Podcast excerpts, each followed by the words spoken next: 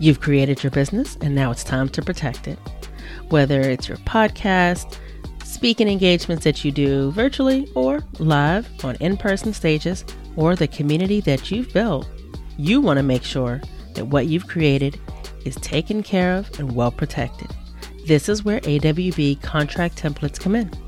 They're customizable, quick, and easy to complete, and cost a fraction of working with a lawyer one on one. They have tons of options available, so you can choose the ideal one for your business needs. It's an instant download, you get a Word doc template, you fill in the blanks, and in about 20 minutes, you're all done. Visit pauseontheplay.com forward slash contracts today to pick out your new business contracts. And when you check out, be sure to use the code PLAY for 20% off your contract purchase. That's P L A Y in all caps for 20% off. Protect your business with AWB contract templates. And we live in this relentless rush pace that really supports colonial time and all of the constructs that are a part of those systems. Being able to look at time differently, to start to see it in relationship as an entity, as a friend, as a way of being and getting connected with our personal rhythms and pace. That is a resistance of dominator culture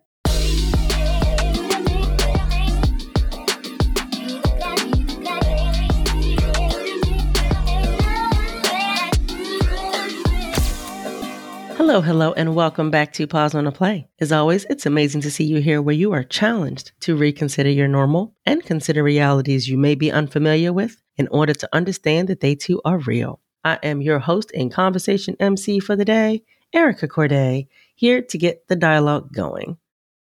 Y'all, my voice is a little bit on the struggle bus, but that's okay. We can still gonna keep the party going.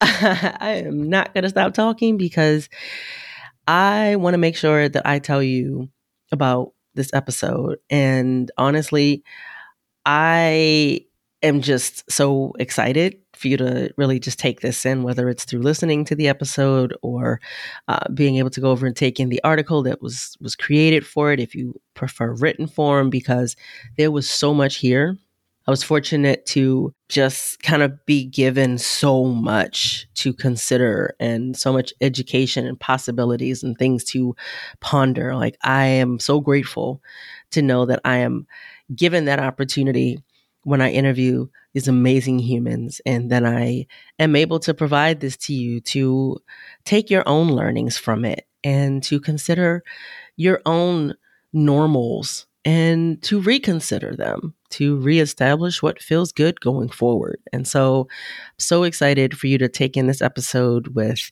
Ixchel Lunar. Ixchel is a decolonial time mender and a Mestiz vice mayor of Petaluma, California. At a mighty four foot 10, they are a light skinned, indigenous, queer, vision impaired, neuroemergent medicine carrier and even ran for Congress in 2011. As the oldest Gen Xer of a vast mixed family, they learned to create belonging and lots of spicy food by weaving on the ground politics, deep training in ancestral ways of being, plant medicine, and exploring shared stories written in the fabric of time. After escaping the US, they learned Perezoso medicine from sloths in the highland jungle of Nicaragua for five plus years before returning to their ancestral lands of Mexico. Ixchel shared so much, and it was such an enveloping and welcoming episode. I can't wait for you to just really listen into what I talked about with them and just take in all the benefits of it now as you listen to the episode in the future and then take what is for you then, but to know that it is all here for you. We acknowledge that this podcast is recorded on the stolen land of the Susquehannock, Piscataway, Intego people native to this area known as Maryland. So, without further ado, let's get into it. Hello, Isha. Welcome to the show. I'm so happy to have you here on Pause on the Play. How's your day so far? It is beautiful. It is really beautiful. We have sun today, so that's really nice. Yes. I think we're supposed to get rain again at some point. Yesterday was what felt like flooding downpours at some point. I'm like, okay, there is something with nature that is not happy right now. so I'm going to take that message and I'm going to go home. so the weather has been definitely really interesting so far this summer, but having those moments of just being able to feel the, the glow of the sun, it, it, it makes a difference in your day. I have to agree completely. So I want to ask you a few questions, but I would actually love to really just begin by you sharing something about yourself that maybe people don't know, something that's maybe um like, oh, I didn't know that that that was true for you or oh, I didn't know you've um experienced that or that you felt that way because I would love to really set the stage for this very necessary conversation by people getting a little bit of an understanding of Ixchel as the human. Mm, thank you. Yeah, I think the thing that's been really alive for me in who I'm becoming, you know, that never ending journey mm-hmm. is really about the way that I talk about um, where I live and and that I am re-immigrating rather than fleeing the United States. I've been living outside the mm. US for over five years now and living in Central America, Nicaragua, under a dic- dictatorship. And, um, you know, that in and of itself is like a whole ball of wax. And now I'm living in Oaxaca, Mexico, re-immigrating to the, at least the nation of um, my ancestors. And eventually we'd like to be able to visit and get more acquainted with the, the ancestral lands of my ancestors. But for now, I'm living in Oaxaca and re-immigrating and just really feeling the sort of nuance of being an outsider and also feeling more like I belong to the place mm. that I'm living. So, yeah.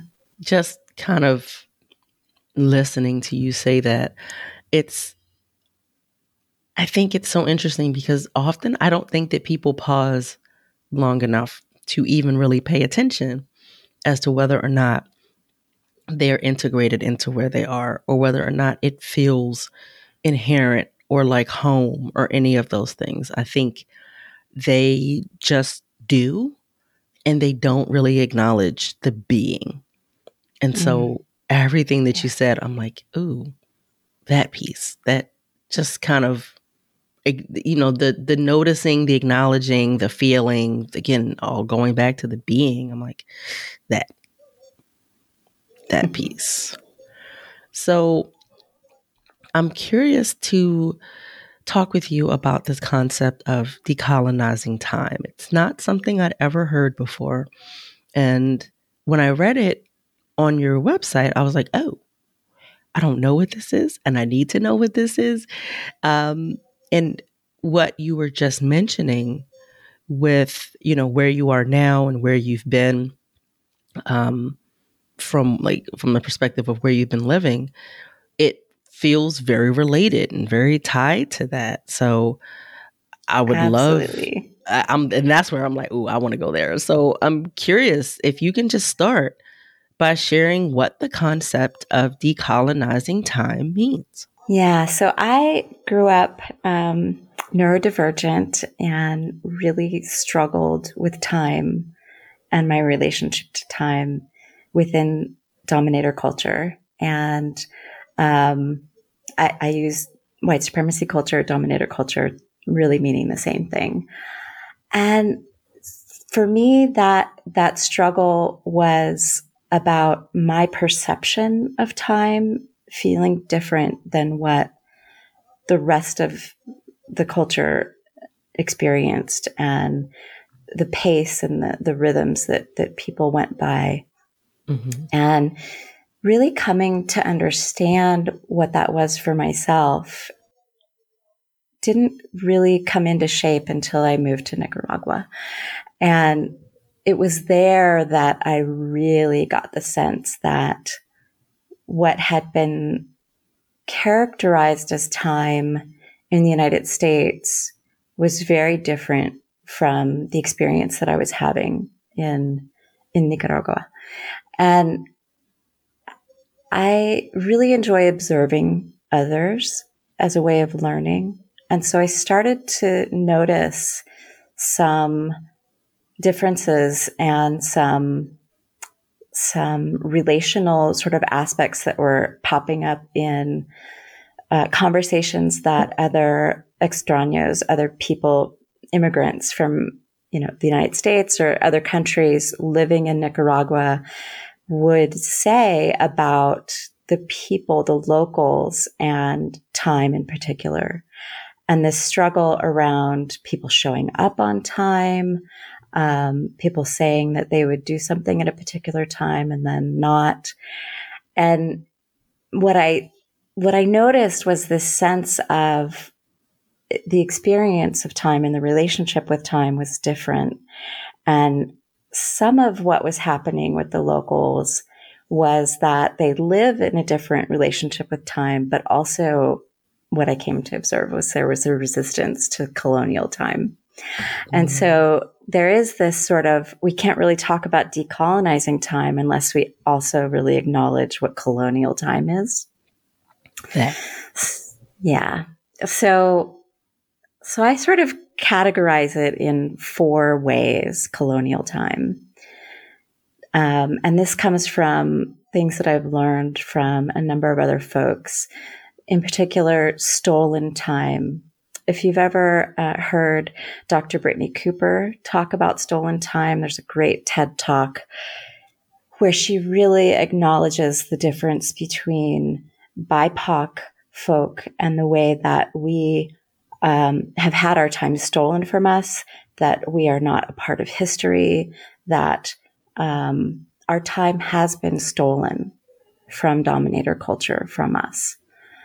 And I think that's a really important distinction around how people experience past, present, and future. And so there are some amazing Afrofuturists that are really exploring that um, that whole aspect of stolen time and and becoming present within time and seen and visible. And then divided and perfected you know this is this is pretty obvious. It's clock time. It's you know the 24 hours 7 days a week 365 days a year you know 60 seconds 60 minutes that whole perfection of time that um, especially sort of the scientific Western mind likes to to characterize time as this thing that can be really counted and and um, and witnessed. And and what we really understand in indigenous time is that time is relational. It's in it's in relationship to the cosmos and the the planets and the natural systems, which are can't be perfected. They're they're not um, in perfection. And then time has been commodified in dominator culture. It's that that salary for for time aspect. You know, the way that we really connect time with money mm-hmm. and and the limited time that we have in the day in order to earn that money. And then lastly, I, I really like to share Tyson Yunkaporta's um, concept of outsourcing of time. And this one mm. really connects to the mining and the use of the earth and its natural resources um, as resources. When we overutilize the um, the physical aspects of the planet, the, the rocks, the minerals, water, air, all of those things, we're actually stealing time from the earth itself. We're outsourcing uh, our future. We're taking what is the future time of the planet and its existence because um, we are outsourcing the entropy of the planet when we change matter into energy, right? that is an outsourcing of time and of entropy from the future. Oh my gosh, there's so much there. I don't even know where to start. I, well, and I'll say, like stolen time, I was um aware of like that concept because yes, um, yeah.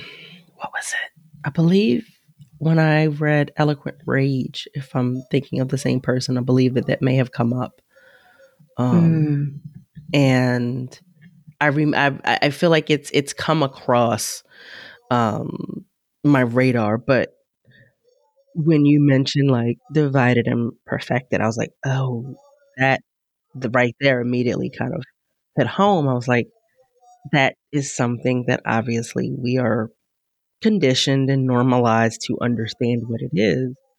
And maybe there's not an understanding as to why it feels counterintuitive to mm-hmm. how we really created to exist, but that made perfect sense.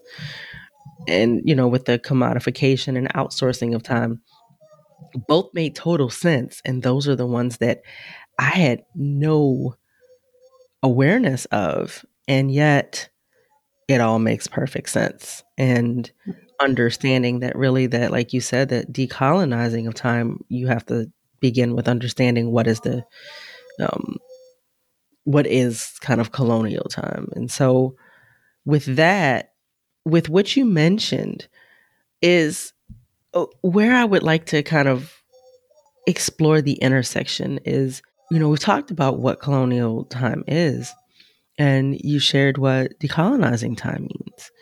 But I would also love to learn from you what does it mean to relearn indigenous cyclical time as it's something that I had not ever uh, heard the concept of before. Yeah, so as we're decolonizing, there's a real central piece that I think is really helpful to to really understand, and that is that colonization is the separation of people, pl- uh, place, land. It's really that that taking people from their land and the relationship that they have with land at its core. Mm-hmm. And decolonizing is a way of getting back in relationship with the land at, at its essential place, but also with other people, um, you know, with, with time itself. And as indigenous like to, um, sort of characterize time as very hyper local. And this is something that I have seen uh, through many different indigenous cultures around the planet in the way that they talk about their relationship with time being very hyper local. And so to really start to relearn indigenous cyclical time is to get connected and be in relationship with the land that you're on and the the cycles that are happening at that location Mm-hmm. The seasons, you know, vary depending upon the place that we are at all over the, the, the globe. And there are, you know, even between Central America and North America, there's four seasons throughout most of North America. But in Central America, there's really only two. There's wet season and dry season. and that was, um, pretty interesting to to sort of come to realize that that um, even my concept of seasons was very much um, disrupted when I moved to Central America. And, and so really starting to relearn what's happening around us is, you know, you, you talked about the way that we, we sort of don't, we're not even aware necessarily of the, the land that we're upon. Mm-hmm. And, and so to, to really start to observe and, and connect and, and be aware of what's happening around us uh, uh within the natural world is a very different um, way of being for a lot of people in dominator culture. And it's really the place where we can start to observe the characteristics of time where we are. The Mayan calendar is, is really quite a description of that relationship with time. The Mayans, my, my culture, um, the Mayan calendar is this characteristic of time itself. Mm-hmm. And it's, it's also the energetics of, um, the relationship with the sun. So the, there's two parts to the Mayan calendar. The 13 tones, which are the energetics that increase in intensity over the 13 days, which they call a trecena. It's like a week, but it's 13 instead of seven days. And then the Nawal are the characteristics of each day. There, there's 20 of them and they're connected to animals and people, ancestors. Uh, the night is one. Uh, there's a variety of, of different Nawals and they're really characteristics describing what time feels like on that day. And when you connect it to the intensity or the tone of the day, you get this overall sense, this rhythmic pattern of what time is like within uh, the Mayan communities. What's interesting though is that there are different calendars, living calendars today, di- timekeepers, daykeepers watching and observing those calendars in various locations throughout Mexico and Central America. So time isn't necessarily the same in central Mexico as it is in southern Guatemala, for instance. And those calendars are different and they, they sort of um, are shifted a little bit because of that, because of the way they're describing time and their relationship to it in those locations. I think that is so incredibly interesting because obviously so much of what the majority of us are aware of is to homogenize everything and to normalize it and to make it easily digestible. And it goes across a very small spectrum of possibilities. And that obviously not only just to oversimplify waters it down, but it is full of erasure and miseducation. Mm-hmm. Um, and it really does lead you to think that you know going back to the divided and perfected it's this easy to do this and if you cannot operate within this um, very narrow paradigm then somehow you are outside of the norm and that in itself you know is very clearly a colonizer activity to mm-hmm. to really even do that. And it's it's interesting to think about the fact that everything that we've really learned about uh, the time and the space that we have to do things or to exist um, is is not it's not accurate. And it's not accurate because it's not accurate for everyone in one very simple way. It's not that simplified.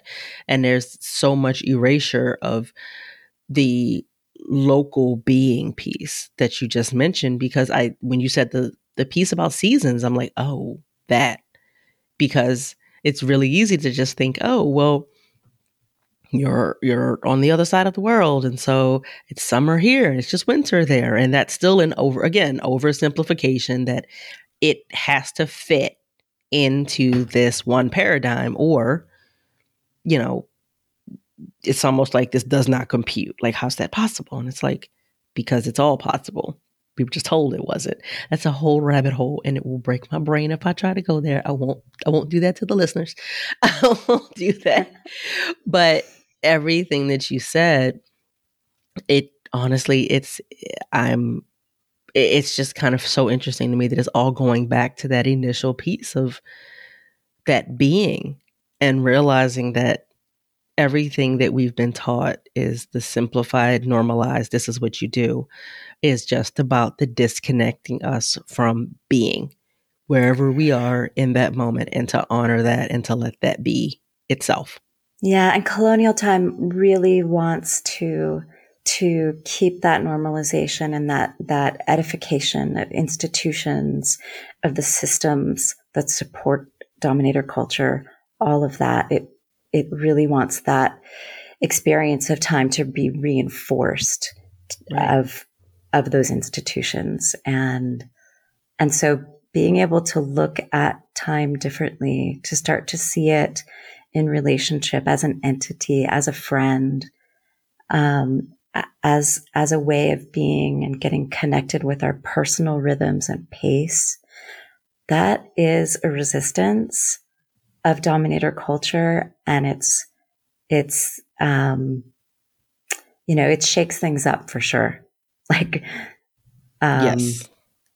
once you start to unsee once you start to to see that this wasn't how it was meant to be that you know only five or six hundred years ago the majority of people on the planet had many, many days of leisure, quote, quote unquote, leisure time. That they really only had to work one or two days a week for a couple of hours to really be in connection with the land and to have everything provided for them. And we live in this relentless rush pace that really supports colonial time and all of the constructs that are a part of those systems. Reconsider your normal. This is what can take you from being in a box to breaking it on your terms. Biweekly, India Jackson, co founder of Pause on the Play, has conversations exploring branding and visibility. Own your values and amplify your influence by giving the Flaunt Your Fire podcast a follow today. Having conversations about what it is to decolonize your time. How does it feel to reintegrate and to relearn indigenous cyclical time? These types of powerful conversations, and again, the actions that come with it, they don't happen in a vacuum. It happens when you are in community, when you are in conversation with others, and you allow yourself to be open and willing to discuss what's possible, where you are learning, unlearning, relearning, and the impact that you want to make, and knowing that you don't have to do it alone. These are the reasons why Pause on the Play the community exists. And even though it's not always easy, it's always necessary. And the reality is is that being an imperfect ally sometimes means that you have to take care of yourself as you're going through your process and your journey. Our allyship sound bath meditation is one of those examples.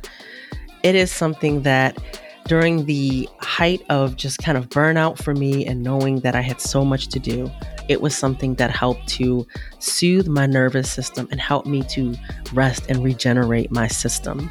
And this is one of the amazing resources that you have access to inside of the community that you can access at any time on your own schedule because it is there to support you in the ways that you need it when you need it.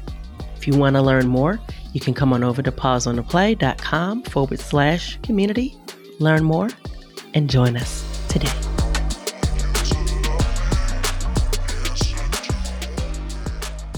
So, of course, the thing that kind of arises for me is wondering when you do think about relearning how it is that you know time can be regarded as an entity and being able to regard it you know as our friend and and not something that we are trying to control or um go through as fast as possible.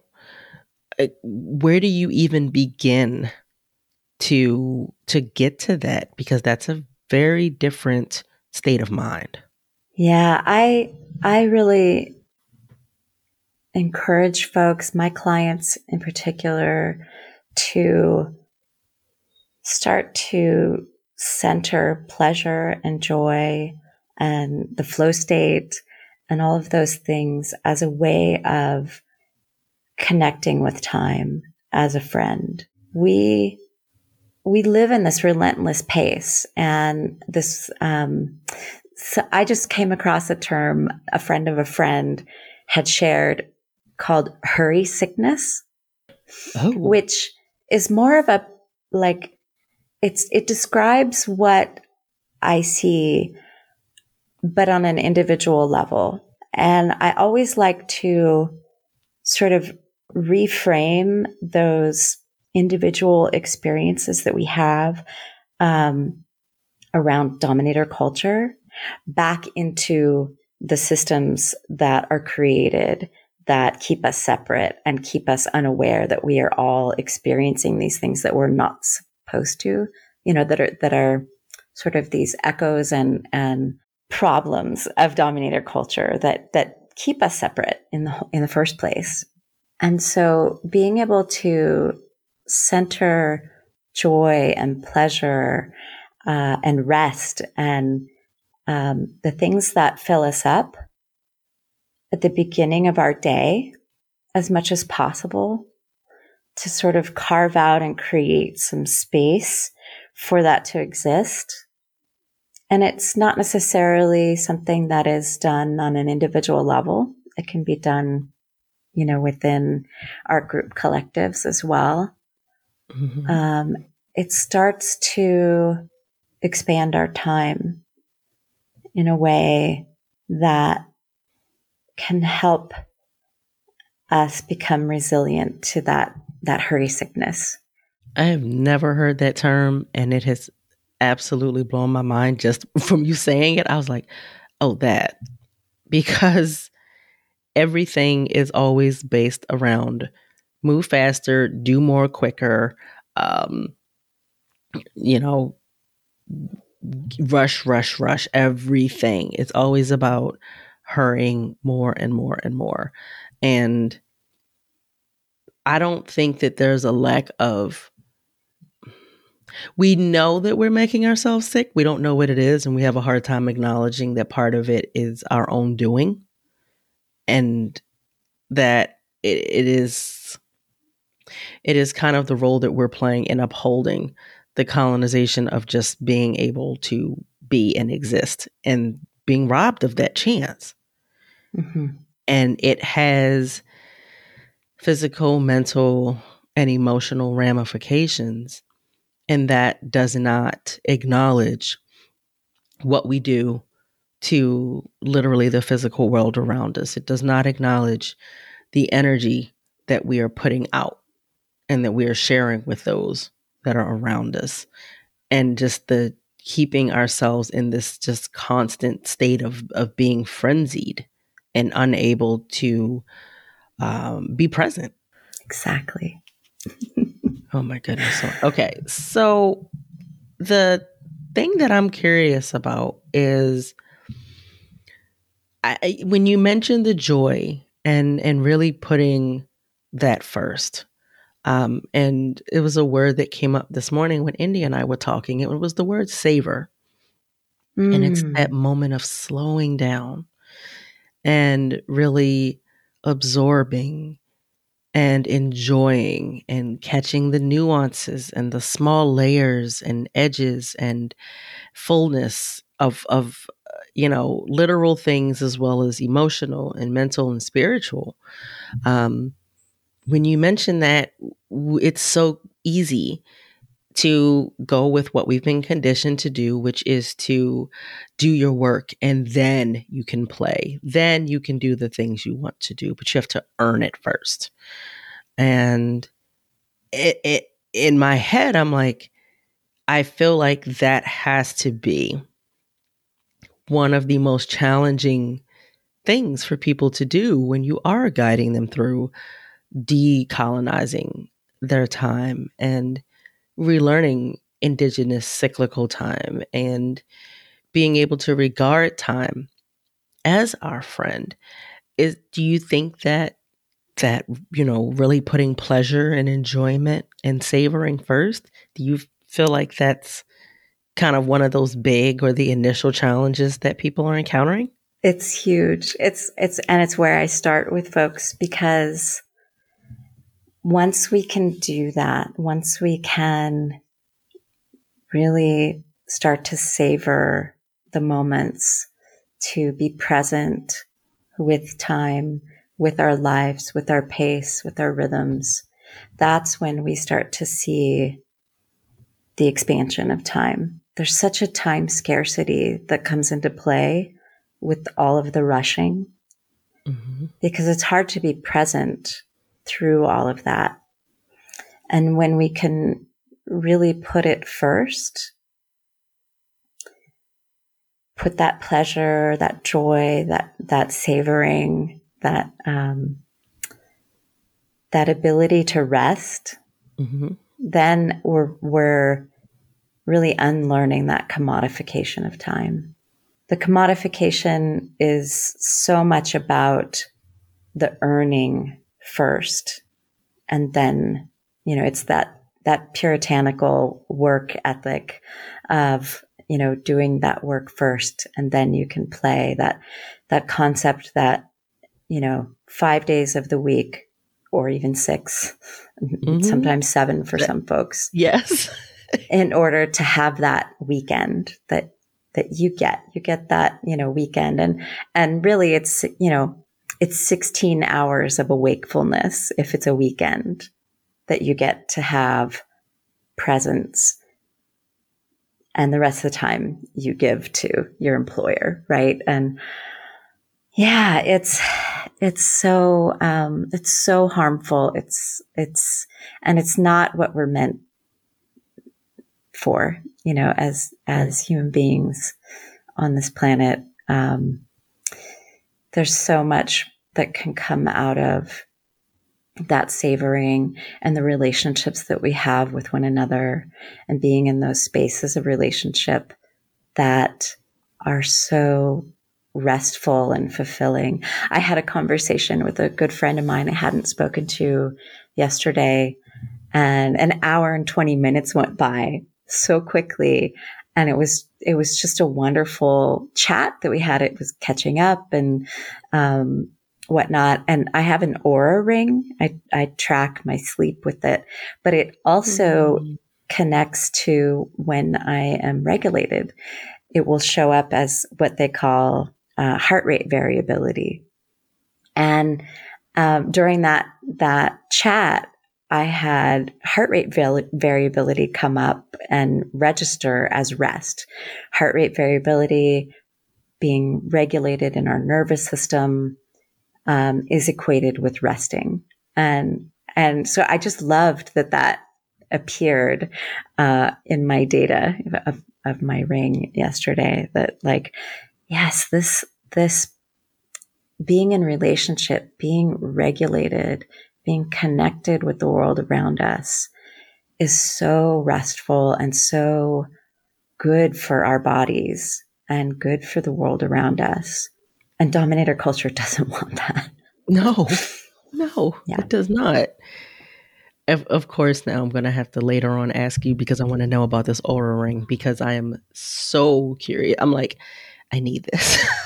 and not from a like, I just need things, but that awareness of when your body is doing its thing and when when maybe you're not even recognizing that this is how it is resetting or refueling or refilling i find that absolutely fascinating and that that please. Um, i do have one other thing that i'm curious about when it comes to how everything that you've done, again, around um, not just the decolonizing your time, but just the entire resetting of the way that you process it and how you exist, you know, within its parameters when you're in different locations. Um, because again, like you mentioned, wherever you are at that moment, it's not going to be the same as where you were. Um, how has that kind of shifted the way that you exist for yourself in relationship with your clients because I feel like this is a very different way of being. And so having clients and some type of um, work that you do for them within your brand, you have to completely shift that from the prescribed way of of operating. So how is that different for you? Yeah, it's it's a real liminal space and it's something that I like to help folks to see when we begin decolonizing our time we have to acknowledge that it is a liminal space that we we are both existing in dominator culture and colonial time and sort of making space for this new way of being. And that's a real challenge for folks that, you know, live in the binary, um, that either or thinking mm-hmm. that like we want to just be in this decolonized space. And that's not how the world is at this moment. But right. we can all be doing this decolonizing, reconnecting, you know, deepening our relationships to each other, to the land, and still exist within colonial time. There is a yes and kind of a both that's happening that helps us sort of get beyond that binary. Um, be, being able to be comfortable in a liminal space and um, and and to be be able to be uncomfortable at the same time and to be curious about that that uh, uncomfortability instead of so, so many folks are afraid of being uncomfortable right we know this mm-hmm. and yes and so to be able to sort of hold hold that capacity uh, and that curiosity for the liminal space that that maybe this generation won't completely have the experience of being decolonized. It may not be for many generations. It, it took quite a while to get to where we are today. But if we can start to hold space for these new ways of being and, and the old ways of being that were so essential for the resilience of BIPOC folk, that we're still here today, that resilience that, ha- you know, we didn't get erased we're not letting that happen and right. expanding that space for what can be over over time into the future. I love the both and and what you said is is accurate in that I think when people um, happen upon that realization that they are in a liminal space area of their their evolution or their journey there can sometimes be that rush to push through it because they don't want to be there. Um, and sometimes there is knowledge to be gained by allowing yourself to not push through because of the discomfort and really exploring what's happening, particularly like you mentioned, when you're in a space that not that it's impossible, but it is very challenging to completely be out of the colonized pieces because of where the world is, because there's this space of having to acknowledge like this is what the world is. And as much as we would like it to be a little different, it is what it is in this moment. And so, how can we make the most of that as opposed to, you know, kind of mourning what we don't have? Um, mm-hmm. And I think being able to have that both and, um, and being able to invite more and more space in for that and you know I, I think there's so much there and it's just kind of giving yourself that permission to navigate that and to know that you know we're we're doing what we can and continuing to make progress and that's really what it is. Yeah all of this. This has been such a good i am so happy that we had this conversation. And i have to say a million times over thank you because you have given me so much to think about in a beautiful way because I was not aware of a lot of these things. However, I also you know, we all have our own unlearning to do. And being kind of presented with opportunities to to learn and do and be better is something that I highly appreciate and I'm very fortunate to have listeners that are as well. So, for you being willing to share, again, a million times over, thank you for that. Absolutely. Thank you. Oh, of course. And before we go, I have to ask the last question, which is if you were to want the listeners to take one action to create change after taking in this amazing dialogue and learning opportunity today, what would that one action to create change be?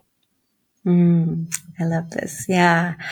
I would encourage folks to find a place on the land that they're living, even if it's, you know, um, multi housing complex, find some place where you can connect on a regular basis with the world outside, whether it's a, a tiny little spot of land outside your door, a balcony, a park nearby. Just find some place where you can start to establish that relationship with time in your location and observe what's happening throughout the seasons to get connected with that one place and see what comes up for you. See if you notice a shift in your being, a change in your pace, something that the, that the land itself wants to share with you about the way of being. So good. So good. So good.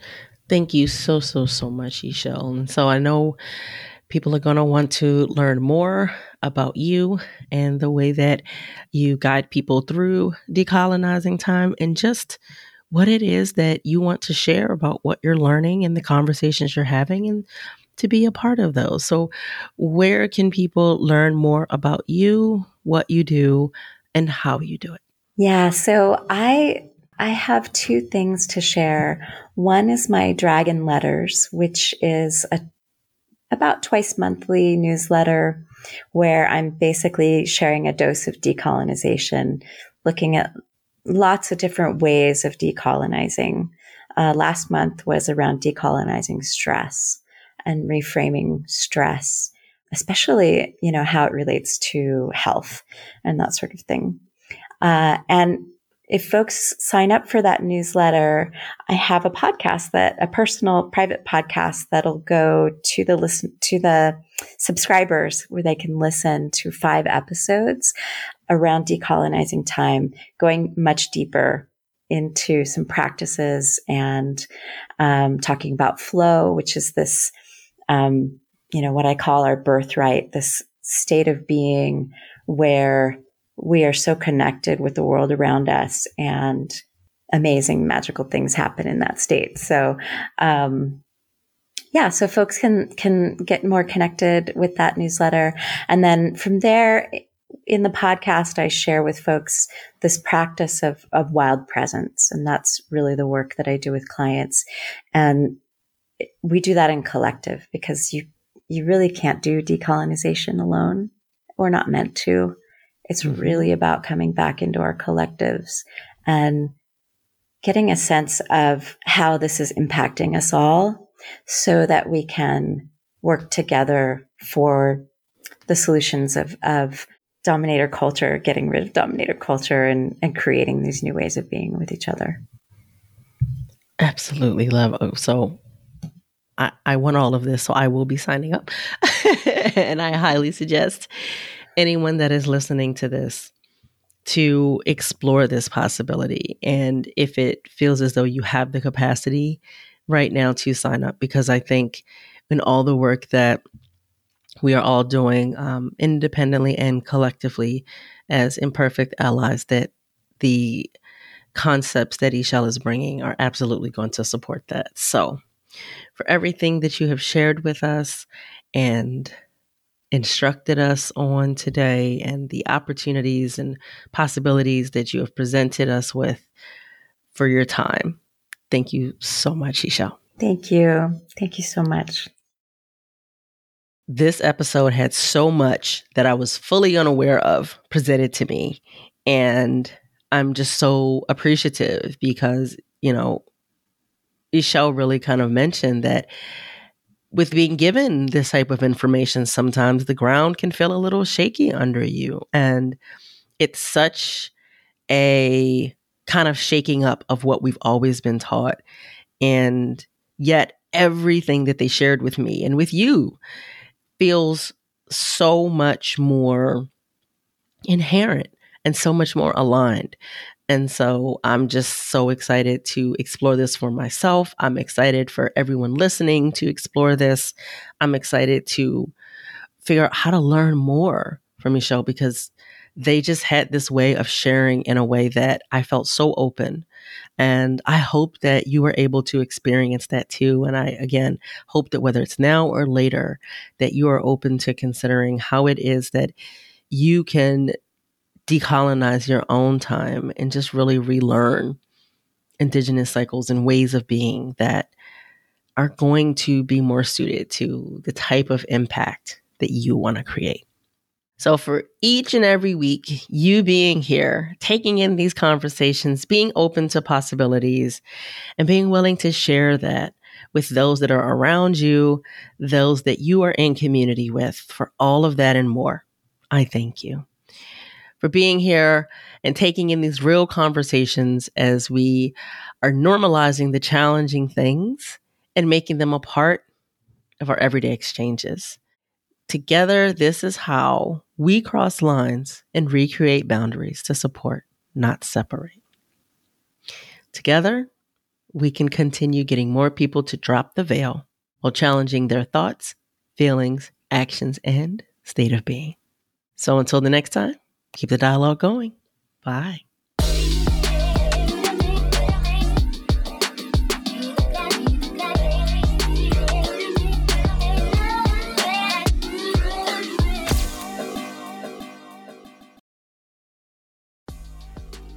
Ready to get clear on what matters? Let's do this. From implicit to explicit is a framework that helps you to get clear on what matters and how it informs the way you live and lead in your workplace. Whether it's focusing on the team building and connection that can happen when you talk about what matters to you as a person, or how it informs the outcomes that you seek in your business, it can all completely change the game. Having clarity on what your values are and how this shapes the way your work creates the foundation for every action that you take, and then sharing this information across your team explicitly. This is what creates confidence and integrity in what it is that you are creating and sharing with the world. Visit pauseontheplay.com forward slash explicit to learn more about this collaborative and interactive workshop and sign up today. Ready to lead through your values?